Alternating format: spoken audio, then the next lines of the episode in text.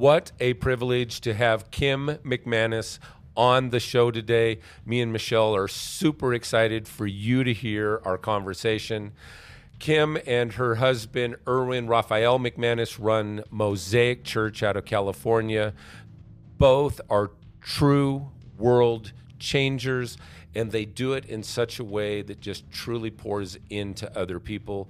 We're excited because it's November, which is National Adoption Month. And what we want to do is, uh, Kim was a foster kid, and uh, she's really turned her life into true greatness. And through that greatness, she pours into other people. We want you to just feel the excitement and the passion that she has for caring for those in need. And I want you to catch the vision. We're excited to introduce Kim McManus. We are so blessed today to have Kim McManus with us on a podcast. I'm so excited. Me too. We finally get to like meet over podcast. if it's a thing, is that a thing? yes. So, my son in law invited me to the Mosaic Conference, and we flew out to California. And uh, I listened to your husband on th- his different media stuff. Just amazing, right? And I'm sitting with my son-in-law, and there's this lady up there with Erwin, and I she's speaking and she's motivating, and I'm going, who the heck is that? And he looks at me like I'm crazy and says, That's his wife. And I'm going, Oh my God. then, hang on, I'm kind of excited. Then you start talking about missions. And yeah. truthfully, mine and Michelle's heart is is missions. If we could had a billion dollars, that's all we would do. We would travel the world doing missions. Mm. And you really truly just were were pouring into all of us. And how many people were at the Mosaic conference? I, hundreds. I like I I don't know, uh, 800, 900. There wow. was a lot of us and everyone was just silent listening. And, you know, mm-hmm. I, I, find that your husband, what he does is he takes me out of my comfortable church box and then mm-hmm. he takes me way out in the outer space somewhere. And about the time that he's getting ready to lose me, um, he brings me back into my box, and my box is bigger. Mm-hmm. But what I find with you is you take me out of my box, and you make me bigger. And mm-hmm. I really mm-hmm. mean that. And I and I told my son-in-law, I said I got to figure out how to get her on the podcast because we, you know it's National Adoption Month, and we want to stress that, and we want people to know um, how important our kids, our futures are and then some kids have been put in rougher situations than others. And I just it was it was a burning inside of me and I said, "Peter, I got to figure out how to get her on." So I sneak over to your husband who's on the side and uh-huh. I give him my card, and I'm kind of a fangirl of your husband, just to be frankly honest. kind of. and I give him the card, and I and I don't want to be that guy. I don't want to be that guy that just wants to get to know the speakers on the stage. The, the it just isn't me. It's really hard for me to approach people um, that are, especially when other people want to approach them. And I slide over my card and I say, I, I need you to give this to Kim. And he looks at me because I think most people are like, I need to put you on my podcast. And I said, right, right. I need to get your wife on. And then I tried to run back to my seat and he goes, calls me back over and introduces himself. And he was so kind and so gracious. And well, here we are here we are. And he is a kind and gracious person. And I love him. I love Erwin McManus. I'm a fan. Oh, I'm yes. so thankful for that. 38 years of marriage. Wow. And I'm a Wow. That's amazing. We know your story, um, how you and. Erwin met. We think it's yeah. just so precious. It is. like it I is. said, we're total fangirls over you guys, your relationship, your marriage, and what you do in this world. And we really wanted to have you on this podcast because of that. And because you have an amazing story. And I've heard you speak quite a few times and I've gone to your the girls webinar and it's a mm-hmm. blast mm-hmm. with you and Mariah and you know when when we had heard that you grew up in the foster care system we were we were blown away. We were just like okay we must highlight kim mcmanus because not just because of that but because of what you've done with that. Because there's so many folks that have grown and grown up in the foster care system and really just feel like they're not wanted they're not they're not worthy there is nowhere to go from mm. there and right. when when Clay came home and said, Guess what? I got Kim McManus on the podcast. First of all, I was like, oh my gosh, I'm gonna cry. Um, then second of all, I was like, National Adoption Month. We've got we've got to highlight her story. We've got to highlight what she's doing with that and just how gracious God is and how he takes ashes and just makes them so beautiful. So, if you wouldn't mind just sharing a piece of your story, you don't have to go into everything. no, no, I would love it. I what an what an honor like just to be able to be meet you. Mm-hmm. Thank you for the the words that you know there's words have weight. Mm. and true words last. Yeah. You know? And i think in my life i've learned um, in the search for truth what words are true and what words are not you know? And um, i was told when i was little um, a story and I had to believe it because I was living it. Mm. Like my mother, she was beaten constantly. Mm. And as a result, she piled us all, and I was five years old at that time. She piled us all into a car. There were six children mm. at that time. And we drove two hours up to Asheville, North Carolina. And there we unpacked ourselves. And we became a family with one parent. Mm. And that one parent was just a broken uh, and did not know how to survive with all of us. And uh, what was supposed to be family became very broken. Mm. And that story became very, um, in my heart, it became very uh, uh m- muddy, you know. Who who am I? Who do I belong to? Mm-hmm who will love me, you know. And so um, my mom immediately exchanged my father, who was an abuser, to with someone else that was worse. Mm. And that's never a child is never supposed to see love through that through those eyes. And I remember the first time I tried to get him off of her, and he was trying to beat her. That um, I was just five, mm. and by the time I became uh, when I when I was seven, and that's when social services got involved. And now my mom has nine children. Wow. Nine children, set of twins. And uh, and so the social services came for me and my sister Renee. And I was number six child. My my sister was number uh, five, and we would be the ones taken. Mm. And uh, and it was such a it, you know it was such a painful thing because the big story leading up to that was when my mother abandoned all of us mm-hmm. in a home, no electricity, no food. And, you know, it, maybe it wasn't, I always thought maybe it was everybody's story, but it was my story. Yeah. And I, in that darkness and in that place of hunger, there were some things that were deposited in me. Mm-hmm. And, and I carried those with me. I couldn't help it. I just carried them with me. And there was a time when my mother drove away, and that was a decision she made and a child always protects their mom mm-hmm. always protects you know never wants to think a thing wrong mm-hmm. about uh, against their mother or father right. but there was a day i was an adult I, I had to decide i'm going to lose um, i'm going to lose my future if i do not recognize a few things mm-hmm. and the truth that came out of my mouth was alcohol was a was a better lover than than than my parents that loved alcohol more than they could love me. Mm. I never understood that, but it set me free a little bit to rec- to acknowledge that that was a major player. Mm-hmm. It was a major player to say, um, poverty. uh, I, it was out of my control. That was that was what I was given. Mm. Would be would this be my future?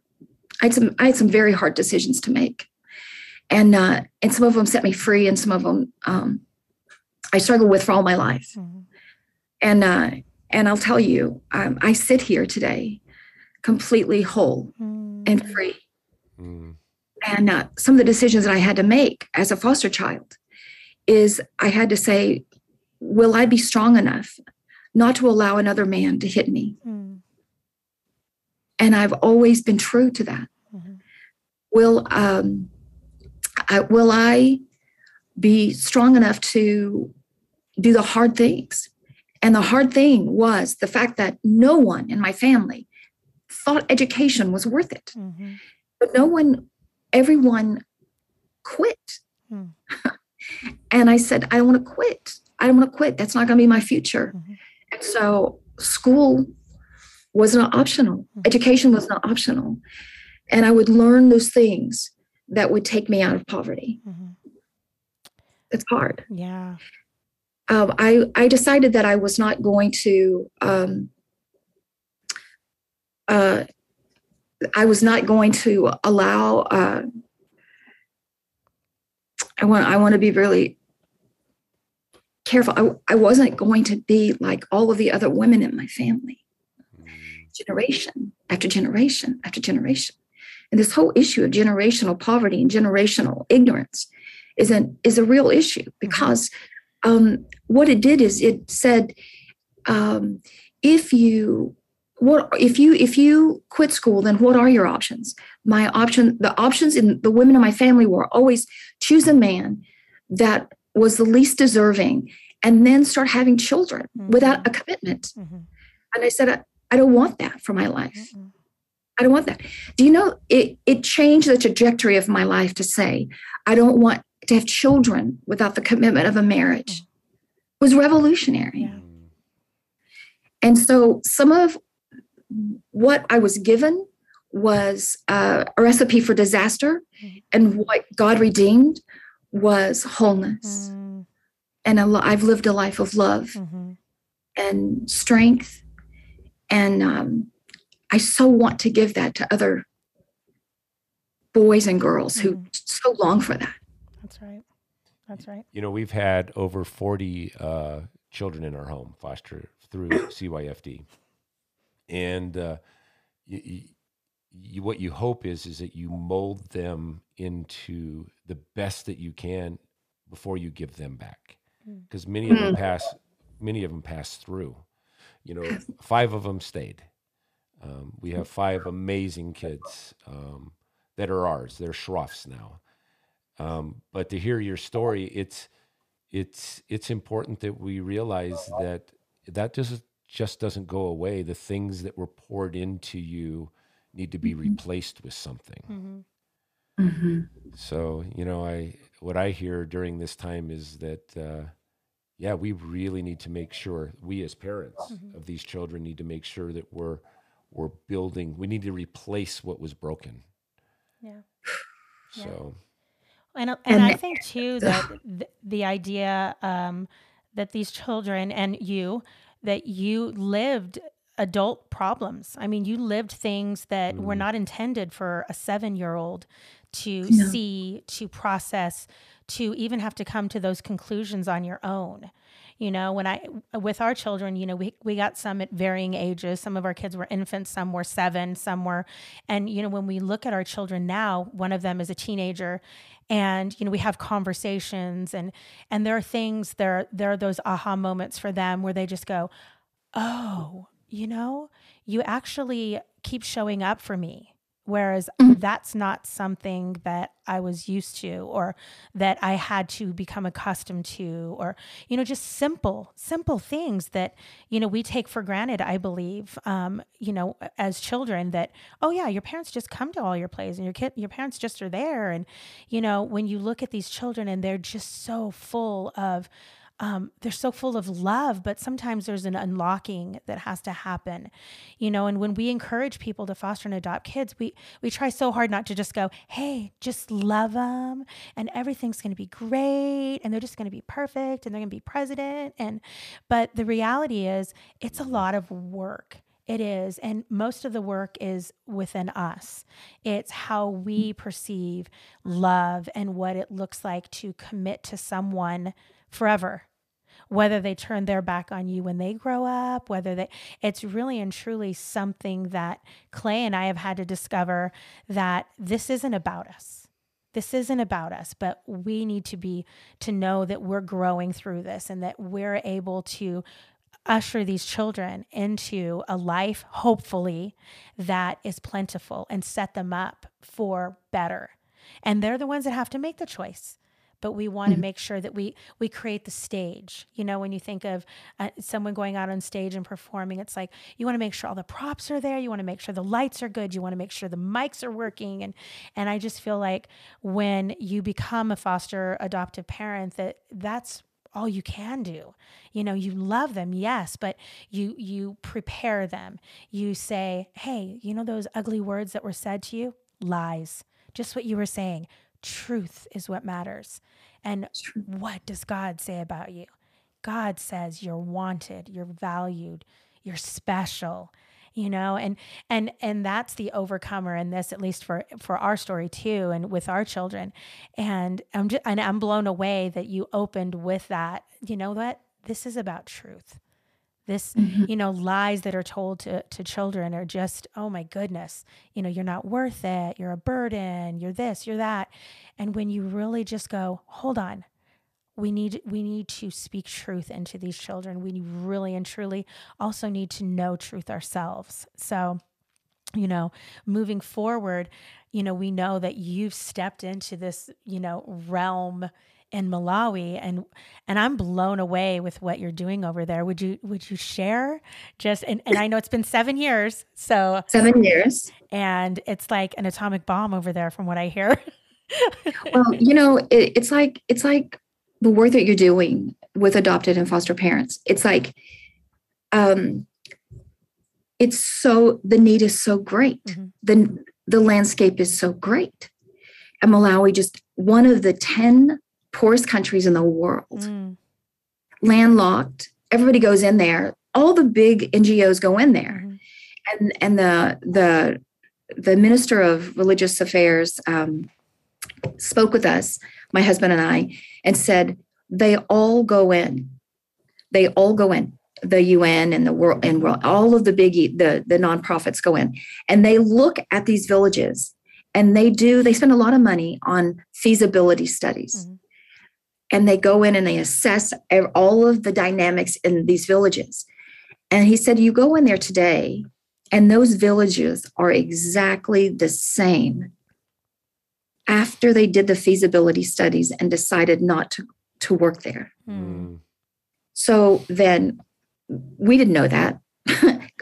Gratefully, we didn't know that. Right. We we we went in and said, what would it be like if we actually learned how to um, be good partners for the long game um, and and really learned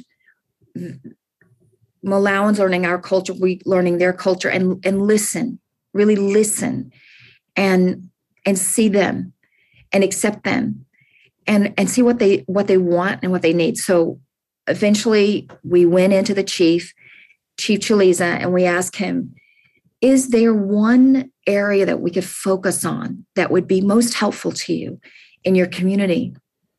And he said, and the room was filled with leaders. And he said, We desperately, desperately need education. Mm.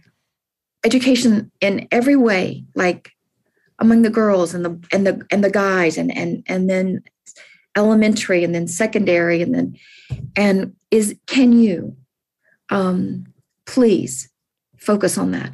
And and that it was it was right up our gifting alley mm-hmm. you know? I have an education background. A lot of the people that i brought had already you know education backgrounds. It was just a great mix and we assured him that that's exactly what we would focus on. And then he gets up and he leaves the room and he, and then then they have a, a, group meeting and then he comes back and he's formed a, a village committee now, I didn't know that existed in the village, in the bush, but that there, there you go.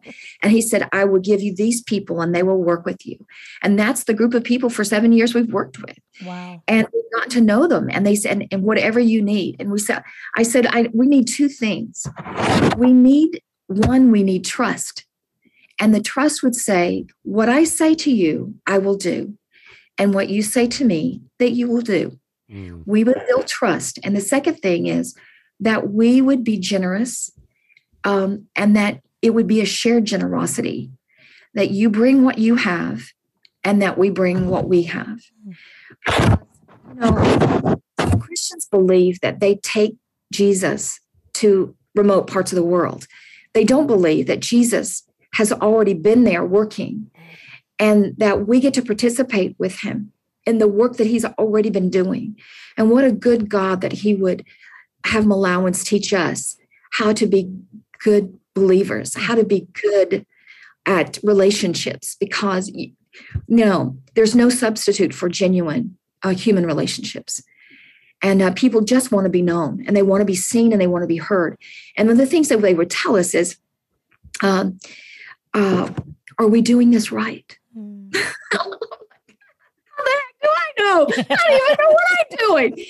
You know, but then they would say, like, they didn't even, the, the leaders didn't even know how to have a lunch together in a restaurant when we would take them into the city, or they didn't know, you know. So we step by step, meeting by meeting, we realize we have to bring, we have to know the right people to have sustainability. This was going to be a very long journey. And they did not need to see white people coming with money. Big mistake. Right. White people with money. And so then um, we connected with African Bible College and Live Love Malawi. Mm. And our best friend became a man by the name of Blessings Chimpambo. And then we just started learning from him. And then that relationship grew. We we have lots and lots of uh, coaches that go in and translators that go in and they're there every week. And so then we said, um, this can't just be about learning. We have to have some some ground has got to move. And uh, the school that they they were they had was just children on a concrete slab, and a lot of the kids were learning out under trees outside. The teaching staff was very minimal, and the students were oh, with 200 students in a class and and the classrooms were just dilapidated no resources no one has books no books and so we went in and and uh, and and and god just provided them the resources. Um, we during this happened during the pandemic where we saw we decided we can't be there but can we be there? And can it look like malawans have built a school? And so we started the construction of a school which was 12 classrooms um, a sick bay for for students who are struggling with malaria or for food insufficiency or whatever they're struggling with to know that we're going to have a nurse on campus mm. an administration block and a huge kitchen to say that you know hungry students can't learn that's right and so one by one piece by piece things started to be built to be built and now we have a full full school wow the old school is gone the new school is there the new leaders are in place. There's books on the campus. Wow. There is a feeding program that's going to start in a week. And um, and so our, our posture is that we all rise together, yeah. including us. We all learn together. Mm-hmm. God wants to do something powerful. Why not it be the model for other things? Okay. And um, so when we went in to meet the president of the country, it was because we were not like the other nonprofits that said, um, let's do another feasibility study and then do nothing. Mm. Uh, this would be the church. And the church's model would say, look, mm. I'm not trying to make a church that I want, mm-hmm. but that we're we're building the world we want through the church. That's right you know? And so the church has a beautiful presence in Malawi, but also the church in Malawi is a beautiful presence. Mm. So as we move forward, note there's one school. How many other schools can take from this model and and and rise yeah. out of the bush, out of that, to say, like, as a foster kid, nobody believes in foster kids. Mm-hmm. nobody really believes that foster kids can be successful. And we're just statistics but to also the kids in the bush they don't believe that kids in the bush can be successful mm-hmm. when i met a woman who came out of the bush i'm like if you could do it mm-hmm. surely we can help other girls come out right. other boys come out mm-hmm. and so this beautiful education model is is developing and I'm, I'm i'm learning and now we're on phase four building uh, teacher housing. Wow. Now, how many kids are attending the school right now? About eight, 900. Wow. And I want, so I want our yeah, listeners to get that. Eight, 900, eight, 900 eight, kids. 900. Right. So Mhm. are, Wow. are being impacted because one church decided to go across the world and build uh, a school and that school from what i understand is state of the art you do you it's state of the art it's better than the schools we have here from what i understand me and Michelle invited ourselves to go just so we can physically see this place So we But can I wanna- testify. it, it all uh, started with but I don't want to miss the point that it- you didn't go and tell them what they needed. You went and asked them what they needed, and then you Mm-hmm. fulfilled their needs from their lips to your ears. Mm. And I think so many times the church miss misses that. I think we as people miss that. We want to give people what we think they need instead of listening to what they need. they actually need. Yeah. Well, isn't it in Jeremiah where it talks about, you know, going out and improving the city to make, you know, even even good Muslim, even good, you know, um, Buddhists, even so that they can see the goodness of mm. God. Sometimes it's not just this, hey, I'm just going to go smack the gospel on everybody, and it's really mm-hmm. and truly saying, you know what, we love you, and that's what God did. You know, Jesus mm. went out and he loved people, and I think that's the mission that we miss. It's the, hey, we've got the money, like you said, rich white people. We come in, we have the money, and we wheel and deal it, and it's well, let's sit down, let's listen. What do you need? What's the one thing you need? And I love that. That's definitely I, something we can learn. some of the things that have come out of this is the leaders rising up to fight Yeah. for themselves. yes. And so then when we see them fight for their school, when I say, who does this school belong to? Mm, Because I don't, we don't, we, a, it's not Mosaic right. Primary School, it's Chaliza Primary School. It's named after the community.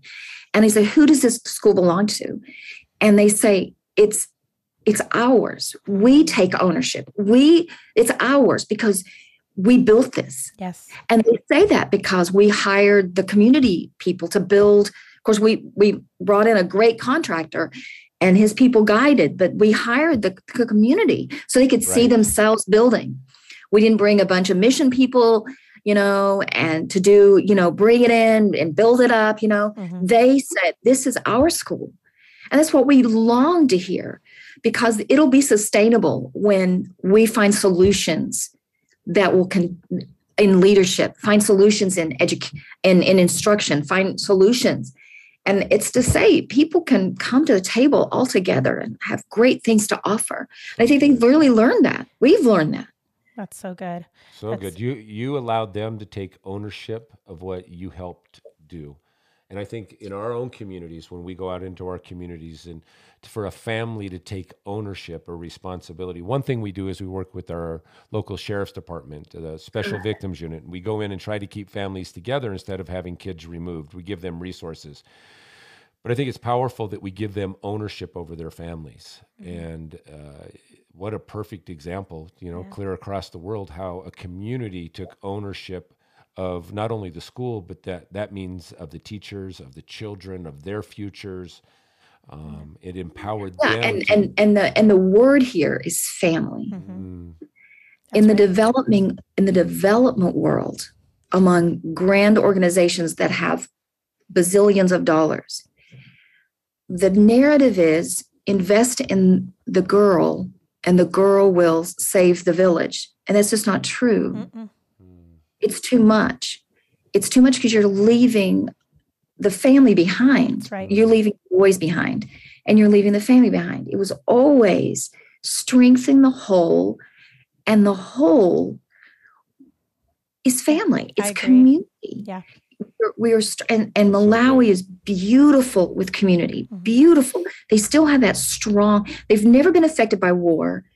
We really want to get in there and say to all of the you know people who go in to, to start businesses in malawi they say there's no natural resources i'm like are you kidding the people are their natural resources the Mm. children you wait they're flourishing you wait just nurture that alone and watch them hit all of their development developmental goals Mm. and that's been beautiful to see because you know I really believe in a God of hope. That's right. That's right you know and it's it, you really hit the nail on the head when you say family is where it's at you know because because of what we do with foster care and adoption you know a lot of times we want to look at that as an opportunity to save someone and mm. you know our whole goal is the family you know when you're fostering you know our hope is that mom and dad can get back on their feet and can work their plan and you know we really encourage folks that are going to foster here mm. in New mm. Mexico that they have a relationship with those parents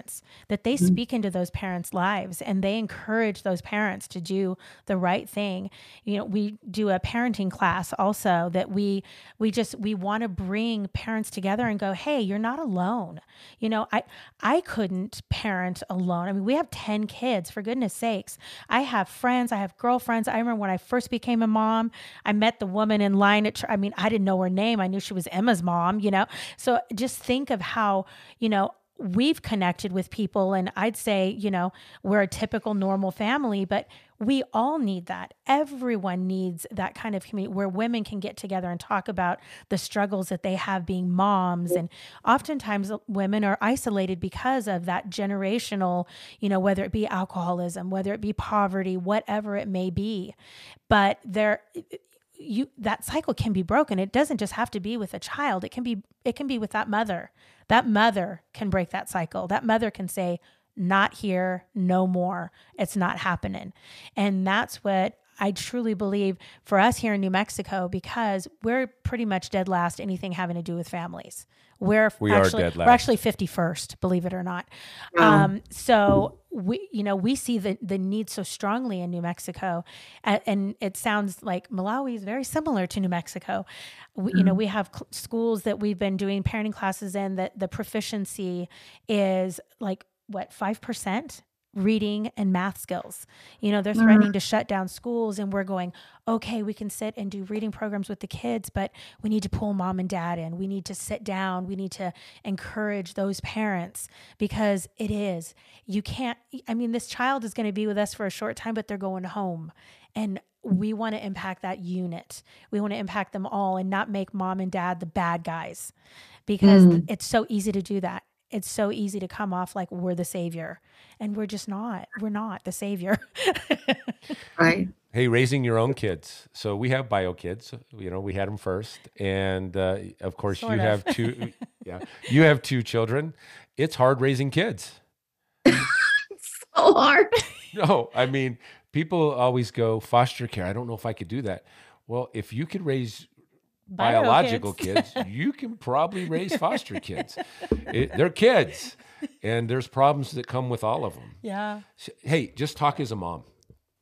Yeah, I um, motherhood is a learned, you know, it's like a learned task. It's a learned job and I've had the the the I've had the gift from God to have kids I have. My our first daughter was not birthed by me. You know, mm-hmm. she came to us through.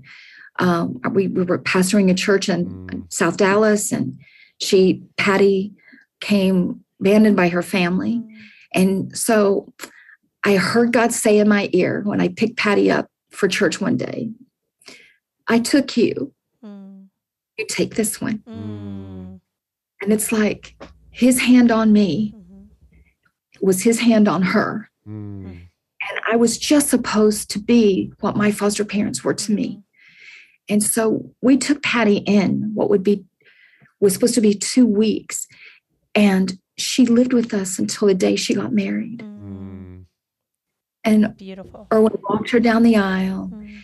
Yeah, you know, he gave her away and then he did the ceremony.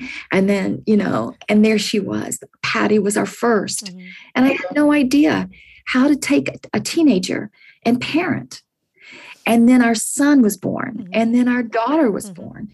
And then we had this mixed family mm-hmm. that we, that was us. Mm-hmm.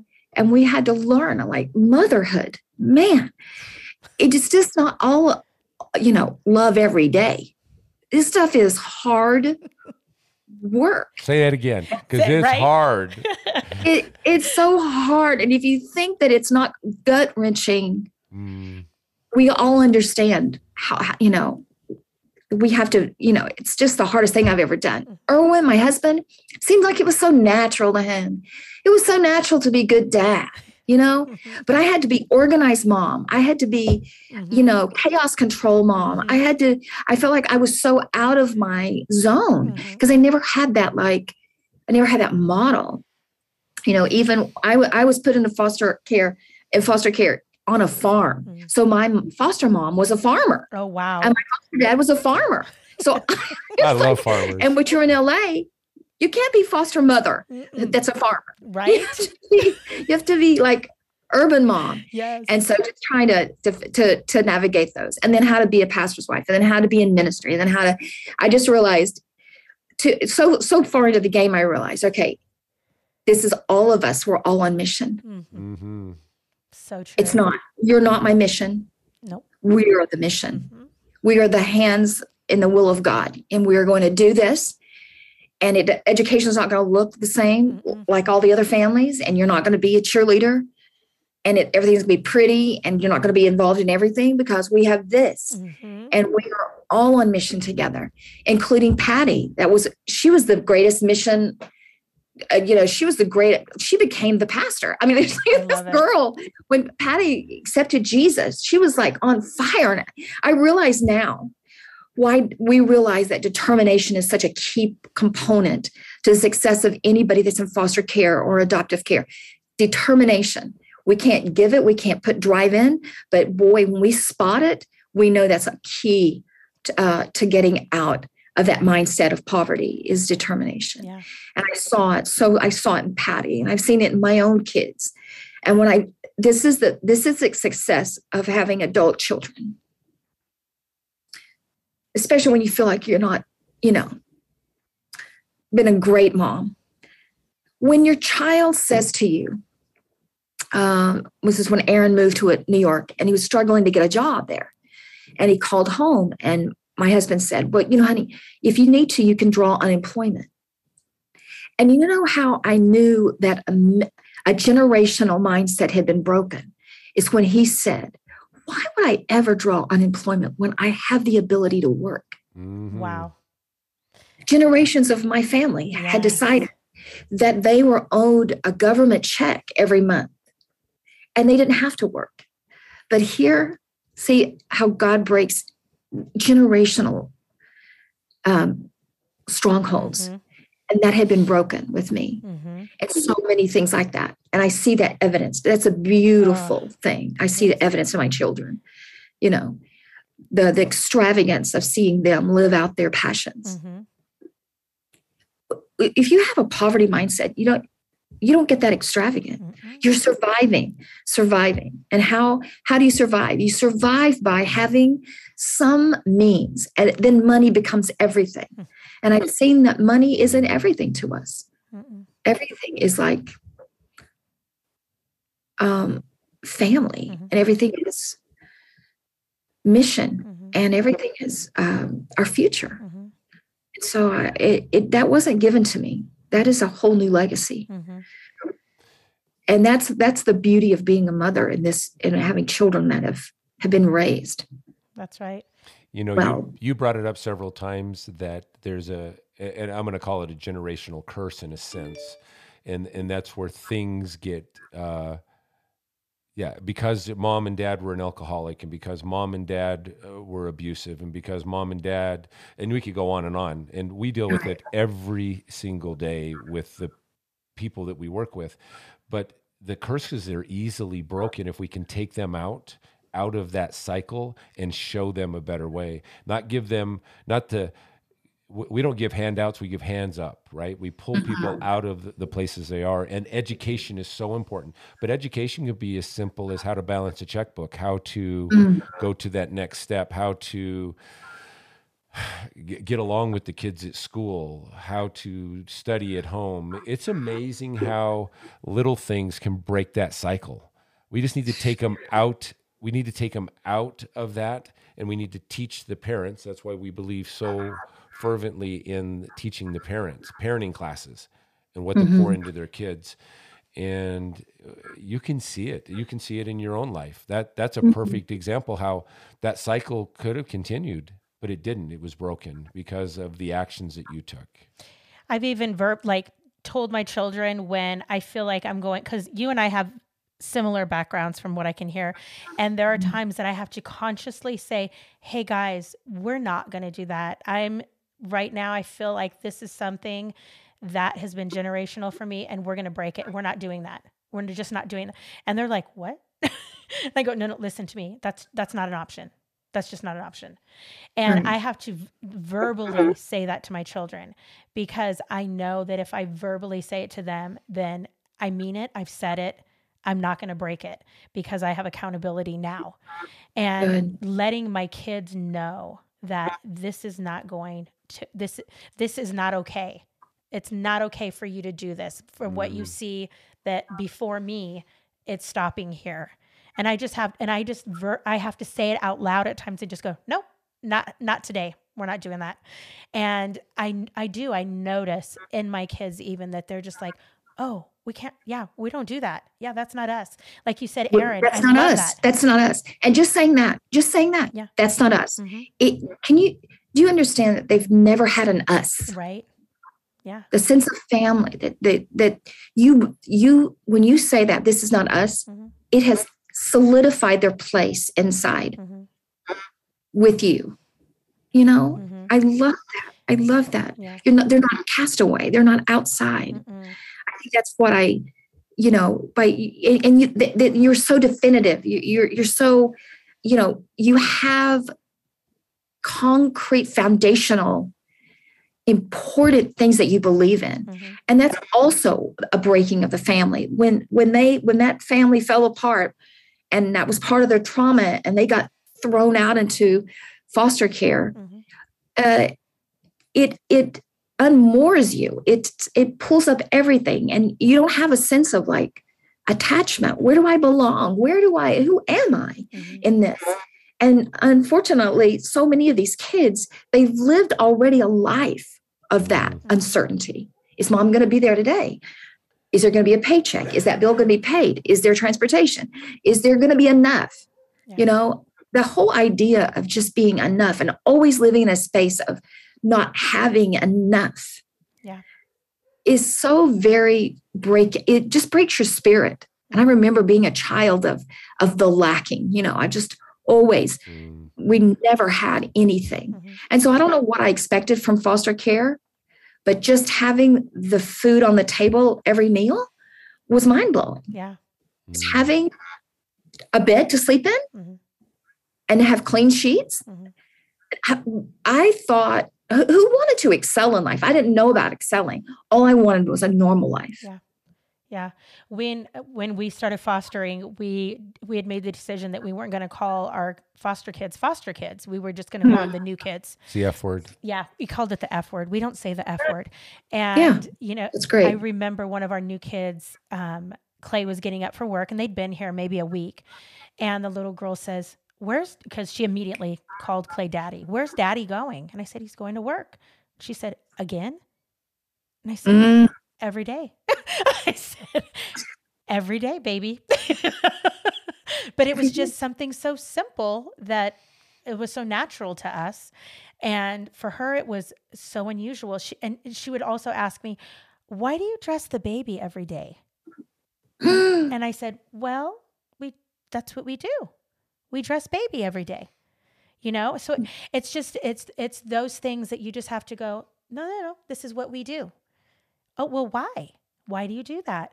Well, because we love baby and we want baby to be warm. We want baby to know that that she's loved and we want to feed her and we want to make sure and then if she gets dirty when she eats, we change her clothes. What? Like just prof- just simple things that we take for granted, you know? normalcy was is profound Yeah. Yeah. Consistency is profound It is. It is. and constancy just like you faithfully doing what you do every day uh, says t- it builds into Yeah. the, the human heart a sense of of like i i can depend i can trust you think about everybody breaking trust Mm. but you are the ones that will always be known for building it mm, I sure You know, hope so. Hey, do two things for me. Speak to the, the listeners who may have been foster kids or, Mm. or, or, or maybe even aged out of the system, or Yeah.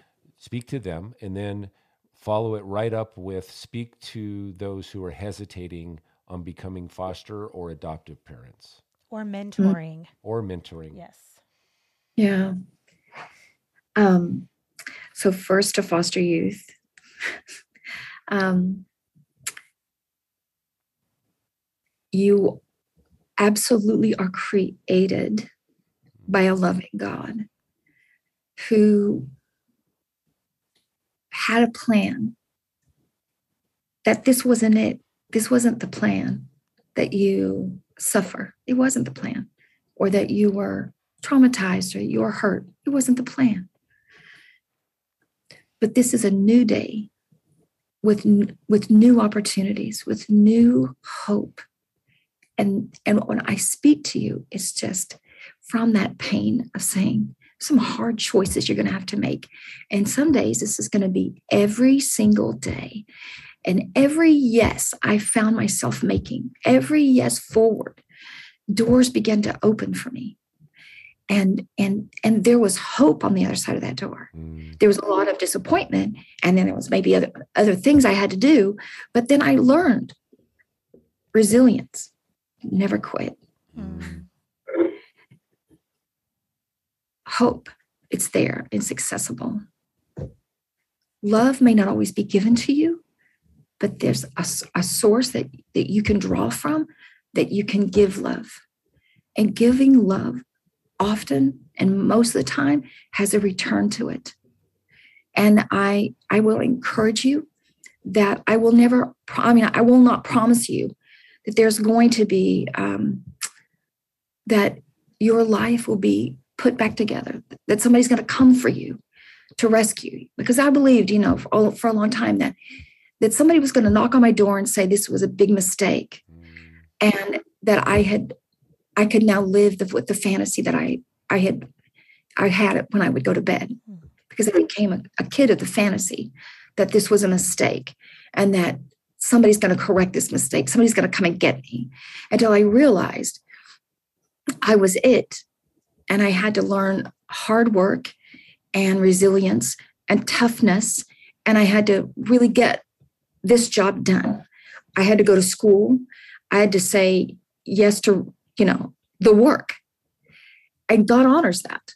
God will take you from a place of lacking and he will give you the skills you need to build a life and to build a future. And so for that, you are up for the task. Don't let anybody condemn you for your past. Don't let anybody look down on you because you're uh, you are you were given as a foster child. But look, God doesn't see you that way. He's like, you are mine. I say you are to live, and I am going to give you everything that you need to do that. And I, I pray the best for you. I pray that God will just create such a pathway that when you walk in it, it that it's a good path for you and that you are meant for success, that you are meant for wholeness, that you are meant for happiness. Mm-hmm. And don't let anybody tell you anything different. Don't listen to them. Don't even listen to the words in your head from people in the past that have said that that have thrown you away or that have given you other options. But your only option is to to hope. And just and and just believe believe that god loves you because he does. Um mm. So but the good. two parents. See the parents who would consider being a foster a parent or an adoptive parent you have everything that you need. You really do. You're stronger than you think. You're you have gifts that you don't even know is a gift but they're so natural to you that you just go about your business and you do your thing. And and then all of the experiences that you've had all the things that your parents gave you that filled the gap you can give to somebody else to fill their gap. And um and I, I just want you to take the the leap of faith to say that you if god tells you to do it do it. Just do it. Do it. And then you know be determined that you're going to do it well right? And then and God will give you the, the the person, and He just brings you together. I know Patty, Patty for us was our Patty. In fact, our daughter would say, "Where is my Patty?" Mm. we just became that kind of family and we did not know that was coming but god had that for us there there is no substitute for the natural um, loving hand of god who wants to rescue one and you are it. You are the one the safety place the safe place for somebody to land.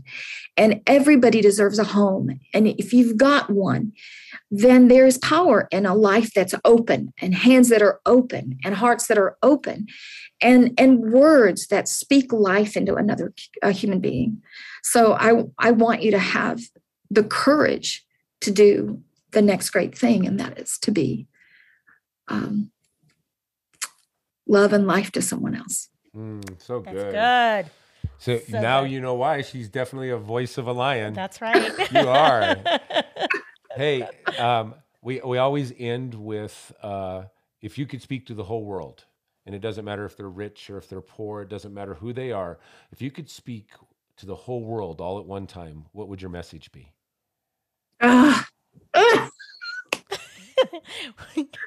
If i could speak to the whole world all at one time Right what would my message be I mean, our podcast isn't big that big, dreams but here. we're hoping. right? oh uh, i want to be a translator of a story that people can understand Hmm. how no matter how far outside of love you think you are, or where you have been birthed, what you've been birthed into, know that God has this beautiful redemption story for you. And f- for me, it was it was that I would uh, fall in love with someone who understood what unconditional love was and was committed to me. That that wasn't beyond me, that I would have a home. and the lights work, the heat works. There's beds in that home, and there's enough for everyone Mm, and that home is everything to me. So when you come into my home and you sit down at my table, that I would feed you, that I would care for you, and I would love you. And that, that came from a place of, of needing that in my own life once, but now I'm committed to giving it and sharing it. And that's all we're committed, that's all that we're asked to do. Is is just is just share what we've been given and I feel so grateful to God that I that um that I had a home, and 38 years into being married, that I have uh, that I have a best friend to do life with, mm, and that we travel the world, and that we that we um, believe in love, and that we believe that Jesus is the only way, and that He is perfect love. And why would I not want to follow a perfect love like that? Who's always God said I God said to me on my foster bed. Could I say that because the nights were sleepless and they were long.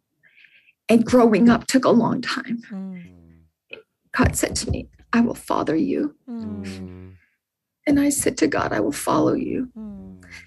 And that has never been untrue on his part. He's always fathered me. And I never had a father who would own me, who would say, You're mine. And God always, he always promised that I would belong to him. That seems like a lot of message to have for a life message. That's good. It's good. That's good. hey, what's next next for Kim McManus? well, I'll tell you, as a result of after so many years of this journey, we started a um, we started a uh, it was really a heart a heart project. It's called Mosaic Education Initiative, and we are focusing on foster youth. and we're focusing on youth coming out of being uh, the life of a refugee and also some of our international students. And they get scholarships when they're headed to college. So and they get that they get coaches that will surround them and love them and say we'll fill the gap. If you don't know how to use an atm we're going to teach you how to use an atm so if you need to fill out that application we're there for you and so it's a it's a time where determination can meet opportunity and so that's what we're doing right now mosaic education initiative with a bunch of kids here because we realized we're you Hey, know how do people donate to that? and get involved. yeah, you go to mosaic uh, ei.org mosaic ei education initiative.org We'll have And you give, send us and the that- link it all we'll- goes we'll to put it scholarships. That'll be good. Yeah. So we didn't know about this. So that's how what a great way yeah. to end Well, it. actually, I heard Erwin talking about it, and oh, you listen. I just drive. it's only one year old and i'll tell you it is exciting to when people are desperate that education was my way out mm. of a foster care system it was to say So I- good. have a way and it's to give opportunities Yeah. for students here in la yeah. and around the world Yeah. Well, in education also, I mean, there's benchmarks, you know? You you you get something, you know, you get a degree, you get a diploma, you you get awards, you there is something that you do get out of it that's tangible for someone that has never received anything that is sticky like that. So Well, we could that's go on for hours with Kim, I but we're going to have to say goodbye. and we are so thankful. Just so my listeners know, the the you can tell when people bump into you, love pours out, and that what a great thing about you. So thank you thank you so what a kind thing to say i i i, I want to be known by love Yes. you know Yes. There's there i've been loved well Yes, you have. well, thank, you for having again. me on your podcast yes. Hey, we are so thankful that you listened to today's podcast. We hope that you got a lot out of it. Will you do us a favor and share it with friends and family? Let them know that you care about them. Someone that could use some inspiration, guidance, and strength in their life through the stories of the people that we talk to. Listen, follow us on Instagram, Facebook, and uh, I will see you on the better side of you.